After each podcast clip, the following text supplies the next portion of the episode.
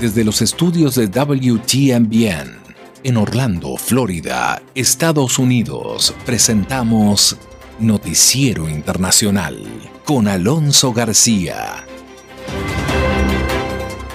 cordial saludo y gracias por permitirme estar una vez más iniciando otra semana acá en Noticiero Internacional, acompañándole y trayéndole los hechos más relevantes Estados Unidos, América Latina y el mundo. Hoy es lunes, lunes 30 de agosto del 2021. Estos son los titulares de la presente edición.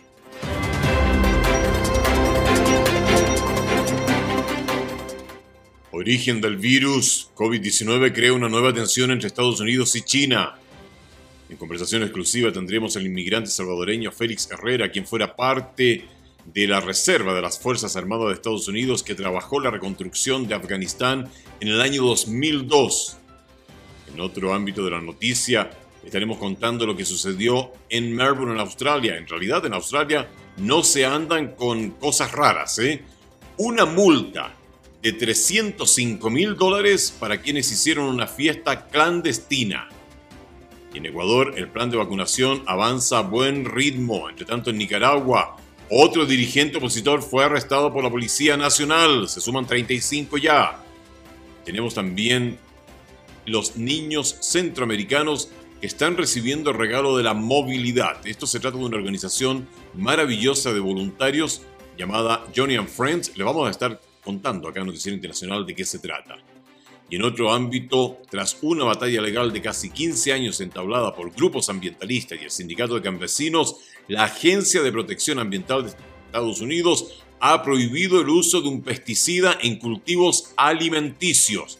Vamos a tener allí la información con Verónica Villafañe. Y desde Alemania, Merkel ha calificado de terrible la evolución de Afganistán en un discurso que diera la semana pasada en el Parlamento. Y hay mucha preocupación en México por lo que está pasando. De hecho, ya el tema está en la OEA. Fíjese usted, y esto importante, si usted trabaja en alguna empresa de transporte privado basada en aplicaciones, un juez de California dictaminó que la propuesta 22 es inconstitucional e inaplicable. Esto molesta a Uber, Lyft, también a los trabajadores de concierto. Importante también si nos está escuchando desde Latinoamérica y trabaja en alguna empresa tipo Uber. Recordemos que las empresas americanas manejan mucho lo que son los precedentes. Vamos a estar informando al respecto. Y la semana pasada eh, brindamos esta información, fue una información que nos trajo Yaconda Tapia, en donde los expertos advirtieron que Estados Unidos podría detener el avance del COVID-19 con la sola decisión de vacunarse y ya, y proteger a la comunidad. ¿Por qué vamos a estar nuevamente reiterando esta nota de Yaconda Tapia? Porque además tenemos el mensaje de una madre que perdió a sus dos hijos recientemente a causa del COVID-19 y ella señala en un testimonio que es muy emotivo que si se hubiesen vacunado hubiesen tenido una mejor oportunidad de sobrevivir al virus. Vamos a estar dando esta información, esta nota acá en Noticiero Internacional y algo que se nos quedó en el tintero el viernes, por razones de tiempo, no lo pudimos incluir al final en el noticiero. Pero la importancia que tiene la visita de la Unión Interparlamentaria a Venezuela. De eso vamos a estar hablando allí con Álvaro Algarra, que nos va a traer los detalles y toda la información. Todo esto acá, empezando la semana en el último lunes del mes de agosto. Estamos presentando Noticiero Internacional. Un recorrido por los hechos que son noticia en Estados Unidos, América Latina y el mundo, con la conducción de Alonso García.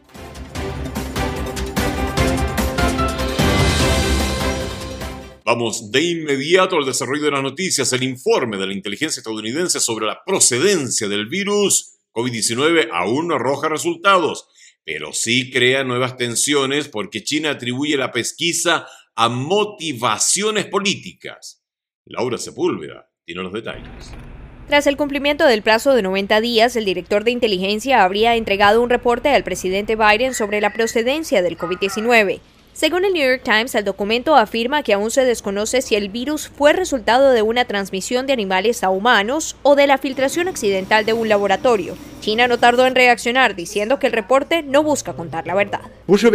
Simplemente tiene como objetivo trasladar la responsabilidad de Estados Unidos por su fracaso en la lucha contra la epidemia y echarle la culpa a China.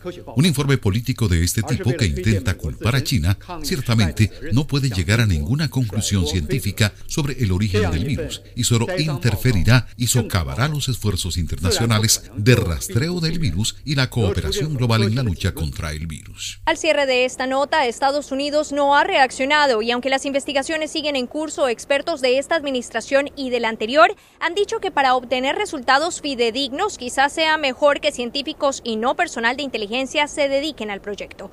Por lo pronto, Johnson Johnson ha mostrado que hasta ocho meses después de la aplicación de su vacuna de única dosis permanecen los anticuerpos, pero también dijo que un refuerzo ha mostrado resultados positivos en ensayos clínicos. Los nuevos datos provisionales de estos estudios demuestran que una dosis de refuerzo de la vacuna COVID-19 Johnson Johnson generó un aumento rápido y robusto de anticuerpos con proteína pico, nueve veces más alto que 28 días después de la vacunación primaria de dosis única. Estas fases clínicas aún requieren de más procesos que son parcialmente financiadas por entidades oficiales, según ha confirmado la empresa. Tenemos un audio de una conversación con un inmigrante latino, Félix Herrera, quien fuera uno de los miles de soldados estadounidenses que estuvo en Afganistán para trabajar en la reconstrucción del país por allá por el año 2002. La memoria más viva que tengo de Afganistán es cuando llegamos, que era un caos total, no había una base, no había ninguna de las, de las cosas que usualmente existen para apoyar la militar la gente recibió el ejército de los Estados Unidos en una forma confundida, porque muchos de ellos ni sabían lo que estaba pasando. La gente en las ciudades tal vez sabían y ellos tenían su propia agenda. En cuanto a lo que nosotros veíamos era la necesidad de infraestructura y servicios esenciales como agua y electricidad cosas que normalmente está disponible ah, para nosotros, pero en otros lugares no existe. Herrera destaca que los acontecimientos que se desarrollan hoy en Afganistán traen a su memoria muchos de los momentos que vivió en esa nación. Para mí las imágenes ah, que se ven ahorita en las noticias me hacen pensar más que todo con ese sueño que tenía de parte de los afganos en sí y la comunidad internacional de transformar a Afganistán en un país que funciona en una forma normal en la comunidad internacional. Todos esos sueños de la noche a la mañana se echan a la deriva y, y la gente viene de estar ilusionado a estar en peligro, que obviamente no pueden continuar sin tener repercusiones de parte de los talibán. Herrera, reservista estadounidense de origen salvadoreño, también expresa preocupación por sus compañeros de armas que están en Afganistán. La última vez que fui destacado a la guerra contra el terrorismo fue en Irak en el 2010. Así que han pasado ya muchos años de que no he estado destacado como efectivo militar en, una guerra, pero las memorias siempre continúan. Ver las imágenes que están pasando ahorita en Afganistán, no solamente de la población, que es el enfoque de mi trabajo en el ejército, sino también desde el punto de vista de los efectivos militares que están lidiando con los civiles. Ah, son cosas que viví y, uh, y básicamente las imágenes como que traen eso a primera plano en, mi mente sobre mi experiencia en Afganistán y en Irak, lo difícil que es decidir qué, qué, hacer en un momento tan crítico cuando alguien entra o no entra o hace o no hace lo que tiene que hacer ah, y uno tiene que decidir en ese momento cómo reaccionar. Y nuestro entrevistado finaliza con una reflexión que es parte de la experiencia que le tocó vivir. De mi corazón sé que la intención de ir a Afganistán primeramente era a destruir el espacio que tenía Al-Qaeda para operar en contra de los Estados Unidos y a poco a poco se convirtió en una misión para mejorarle la vida a los afganos. Y mi tiempo allá lo pasé luchando para crear clínicas, para crear pozos, para crear diferentes oportunidades para ellos, especialmente en el área de salud y de educación. Era Félix Herrera, reservista de las Fuerzas Armadas de Estados Unidos, originario de El Salvador, que participó en las operaciones militares en Afganistán en 2002, compartiendo sus memorias de una nación que hoy enfrenta uno de los momentos más difíciles de los últimos tiempos. ¿Se recuerda usted que eh, hemos estado acá cubriendo cuando estuvo eh, toda la, la pandemia en su pico más alto, no en el actual, en el anterior, en el primero? ¿Y cuántos casos estuvimos reportando acá de fiestas ilegales, incluyendo lo que sucedió ahora hace poco en el Spring Break? Eh, miles tomándose las playas en Fort Lauderdale, en el estado de la Florida, en Estados Unidos, las fiestas clandestinas en Europa, fiestas clandestinas en México, y cómo lo tomaban esto para la burla. Bueno, usted sabe cómo son las cosas en Australia. Les comento que los anfitriones e invitados en una fiesta de compromiso que se hizo en Melbourne, en Australia, fueron multados por un total de más de 305 mil dólares, después de que la policía cerró la reunión ilegal, ya que ésta violaba el bloqueo actual del COVID-19 de la ciudad. De hecho, un portavoz de la policía de Victoria confirmó que se, completó la investigación sobre la fiesta de compromiso que se realizó el 11 de agosto en Countfield North. De los, de los 69 asistentes, 56 fueron multados. La suma de todas las multas llegó a 305 mil dólares. Habían niños presentes, 13, los cuales por supuesto no recibieron ninguna multa, informó Sky News. La Agencia Australiana de Regulación de Profesionales de la Salud está ahora investigando si algún profesional médico estuvo presente en el evento y prometió tomar drásticas medidas contra cualquier médico que infringiera las regulaciones relacionadas con las restricciones producto del COVID-19. Así es que en Australia en realidad las cosas son o no son, así de simple.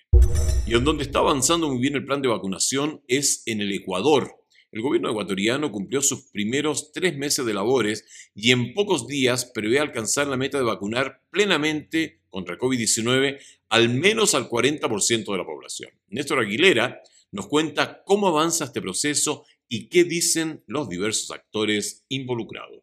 Entra en vigor el plan que tendrá como objetivo la vacunación de 9 millones de ecuatorianos Así anunciaba el presidente del Ecuador el pasado 24 de mayo durante su toma de posesión el inicio de un ambicioso plan de vacunación. En vísperas de que se cumpla el plazo autoimpuesto por Guillermo Lazo, el proceso avanza a paso rápido. Según cifras del Ministerio de Salud, hasta este lunes estaban plenamente vacunadas casi 7 millones 100 mil personas. La idea es seguir o continuar vacunando para poder alcanzar un 85% de ecuatorianos vacunados. Andrea Gómez, doctora en salud pública y epidemióloga, destacó algunos factores para el éxito del plan. Una planificación eficiente que desde su punto de vista no existió en el anterior gobierno. La llegada de vacunas en los tiempos previstos y la participación del sector privado. Ojalá ya pasemos a indicadores epidemiológicos eh, y ahí sí hablaríamos de ojalá llegar a un 80-85% de personas vacunadas. En buena parte de los centros de vacunación ya no existen las largas filas de meses atrás. Así lo evidenció Julia Sánchez, una venezolana residente en el Ecuador desde hace tres años, a la que se le colocó su segunda dosis. Conchale, como por lo menos esto es algo prioritario y, las gestiones que ha hecho, eh, por lo menos este gobierno que está ahorita ha sido muy eficiente. El Banco Mundial publicó recientemente en su blog que Ecuador comienza a pasar páginas sobre la pandemia, en un esfuerzo que merece ser replicado en otras partes de la región. Ningún sector de la oposición ha criticado hasta el momento el plan de vacunación. Nos vamos a Nicaragua. Otro dirigente opositor fue arrestado por la Policía Nacional, con el que suman 35 los disidentes detenidos en los últimos tres meses, mientras la Fiscalía amplió la investigación contra Cristiana Chamorro, la cual incluye acusaciones contra sus hermanos Pedro Joaquín y Carlos Fernando Chamorro, dos figuras importantes de la política y el periodismo respectivamente. Donaldo Hernández nos tiene los detalles desde Managua estás viendo este video porque he sido secuestrado por la dictadura. En su afán por silenciar las voces que le son incómodas en su camino a perpetuarse en el poder.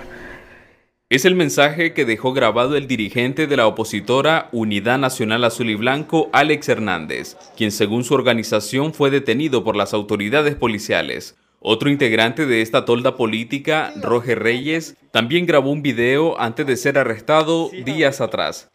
Quiero hacerte un llamado a una reflexión es de que Nicaragua está necesitando de todo. Nicaragua está necesitando de una verdadera unidad. Nicaragua está necesitando que unifiquemos fuerzas, que nos sentemos y comencemos a realizar acciones, pero acciones en conjunta. Ya no realicemos acciones por separado, ya eso ya no quiere Nicaragua. La Fiscalía además amplió la investigación contra la opositora Cristiana Chamorro, a quien ahora le imputan los delitos de apropiación y retención indebida. La investigación ahora incluye a sus hermanos Pedro Joaquín y Carlos Fernando, acusados de supuestamente cometer los delitos de lavado de dinero, bienes y activos, apropiación y retención indebida y gestión abusiva. Pedro Joaquín está bajo arresto, pero Carlos Fernando huyó a Costa Rica por zonas no vigiladas hace dos meses. El régimen se ha ensañado recrudeciendo la persecución en contra de Cristiana Chamorro, quien ya se encuentra eh, casada por cárcel bajo acusaciones totalmente falsas y arbitrarias.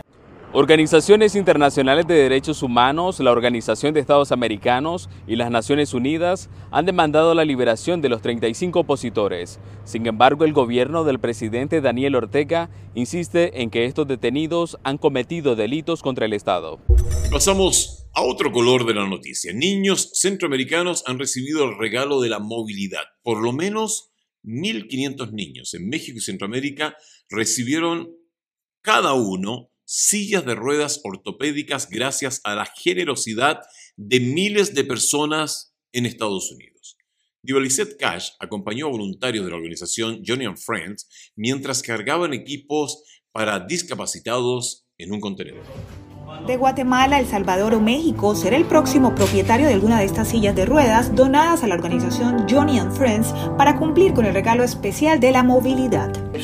Comencé hace unos 15 años, así que he estado recolectando sillas y fue lento al principio porque trabajaba a tiempo completo. No podía recoger, pero han sido probablemente 5.000 sillas a lo largo de los años. 190.000 sillas entregadas a nivel mundial y tal vez gracias a los rezos de su madre, una de ellas fue para Emanuel, un niño de 8 años de edad que recién nacido sufrió dos ataques al corazón que lo dejaron postrado de por vida. Siempre le habíamos pedido a Dios que nos permitiera, pues, porque él sabía que a nuestro alcance no, no estaba, pues, comprar una silla de rueda a él. Allí él puede estar bien seguro, estar más tranquilo. A Helen en El Salvador también le sonrió la suerte. Ha recibido dos sillas de ruedas pediátricas adaptadas a su crecimiento, cada una valorada en 4 mil dólares, por lo que puede ser un poco más independiente le ha permitido estudiar, porque como trae su mesita, le ha ayudado a, trabajar mucho en su cuaderno. La donación incluye un proceso de adaptación al nuevo propietario. Porque vienen mecánicos y terapistas, entonces ese proceso puede durar de 6 a 8 horas hasta que la silla le quede perfecta. 19 locaciones en Estados Unidos reciben donaciones de sillas que son pulidas y renovadas en varias cárceles del país como parte de un proyecto de resocialización antes de convertirse en un regalo de movilidad para cualquier discapacidad en el mundo. Seguimos en Estados Unidos y tras una batalla legal de casi 15 años entablada por grupos ambientalistas y el sindicato de campesinos, la Agencia de Protección Ambiental de Estados Unidos prohibirá usar uno de los pesticidas más nocivos para rociar cultivos comestibles. Los activistas celebran la decisión, pero afirman que el riesgo de los daños a la salud continuarán hasta que se consiga una prohibición total del insecticida. La información con Verónica Villafañe desde Los Ángeles. El movimiento ambientalista, el movimiento campesino y los trabajadores del campo estamos celebrando una gran victoria Heriberto Fernández, de la Fundación de la Unión de Campesinos, festeja la decisión de la Agencia de Protección Ambiental, la EPA, de prohibir la fumigación de frutas, verduras y otros productos comestibles con el pesticida neurotóxico clorpirifos. Este químico afecta tanto a los trabajadores del campo como a las mujeres y a los niños.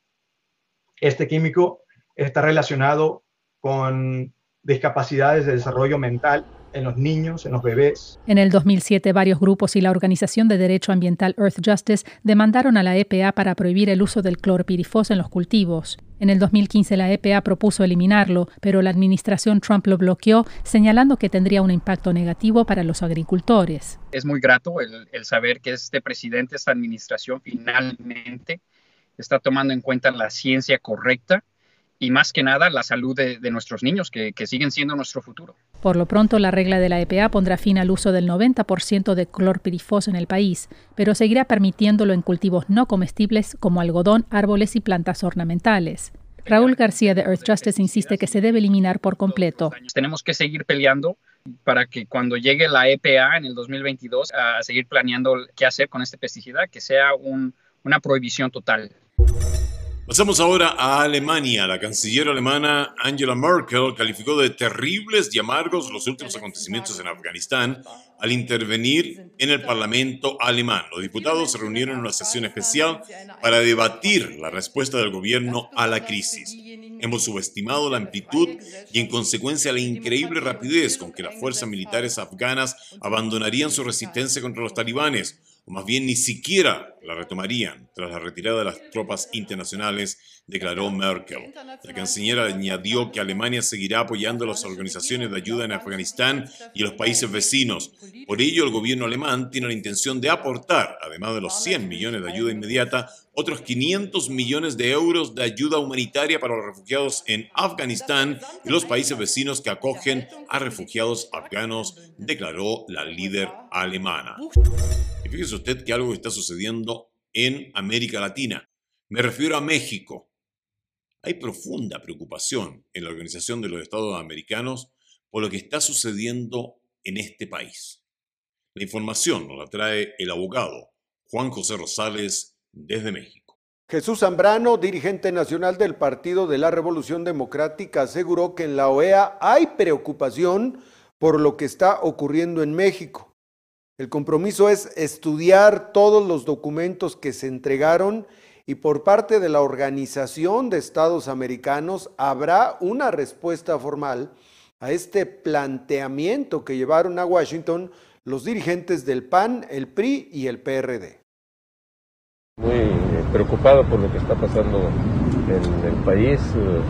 Eh, comprometieron a estudiar con mucho detenimiento el informe que les hemos presentado y en un tiempo perentorio, eh, no nos dio un plazo exacto, eh, presentarán ellos una respuesta también formal a lo que nosotros les hemos presentado. Entonces sí hubo, lo percibimos nosotros, oídos abiertos y desde luego ellos en su compromiso de contribuir a la preservación de la democracia en el continente americano.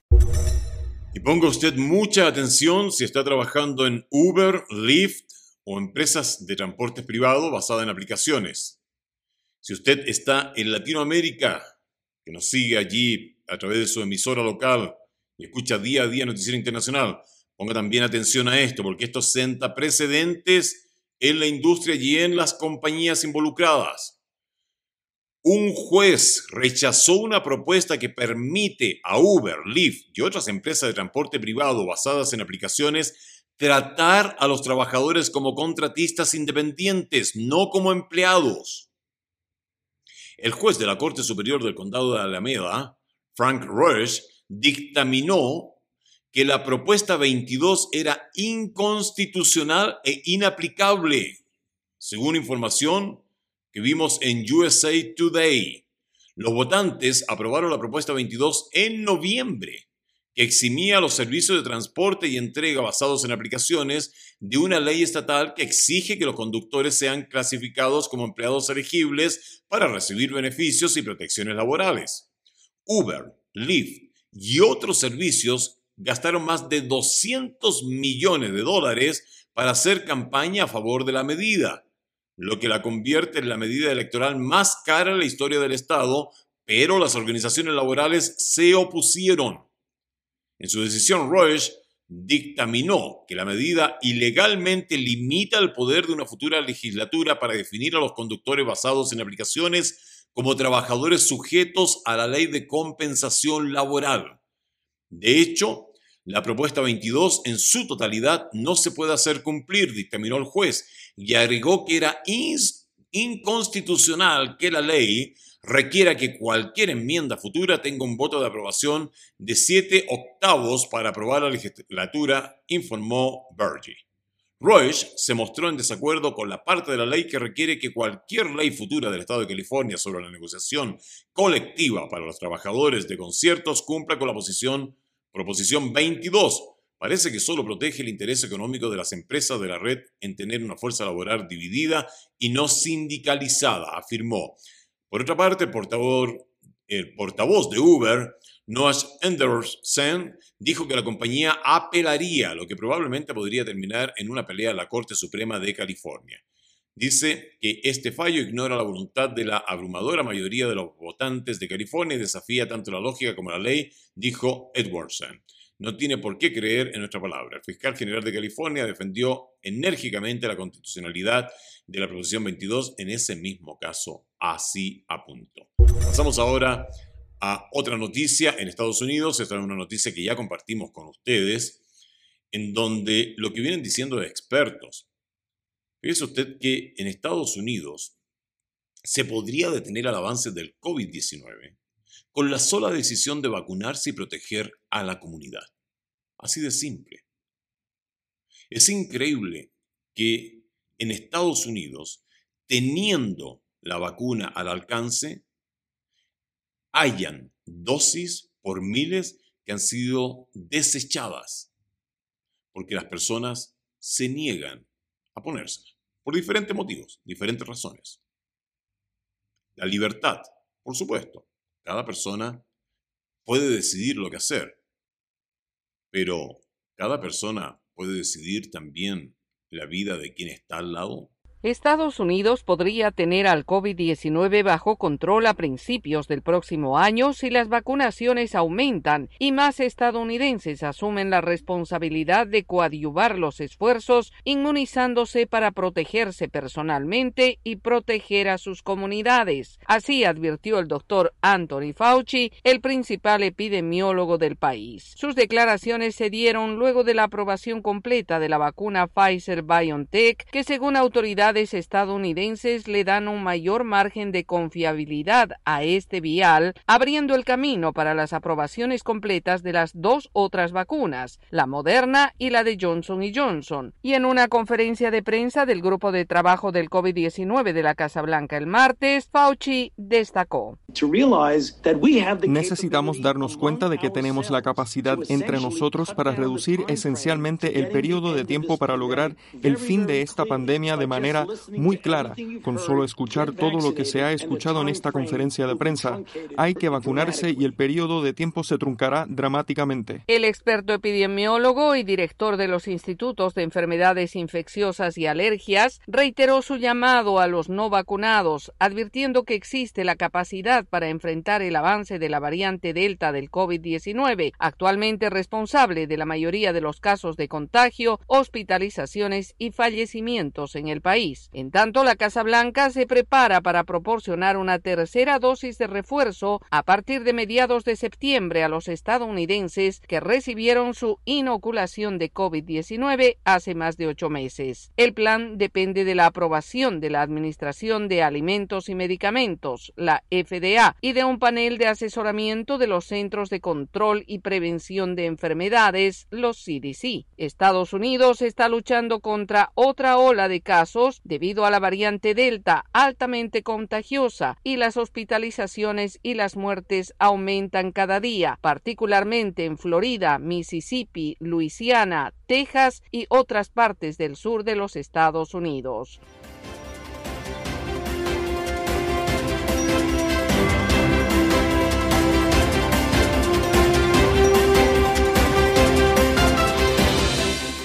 Y eso es todo por hoy lunes acá en Noticiero Internacional. Esta ha sido una producción de la WTMBN. Nuestro agradecimiento a Broadcasting Board of Governors por el apoyo que nos da con corresponsales en los lugares de los hechos para informarle a usted siempre de primera mano. Es un placer traerle los hechos más relevantes de Estados Unidos, América Latina y el mundo. A nombre de todo el equipo le deseo un maravilloso lunes y por favor, cuídese mucho.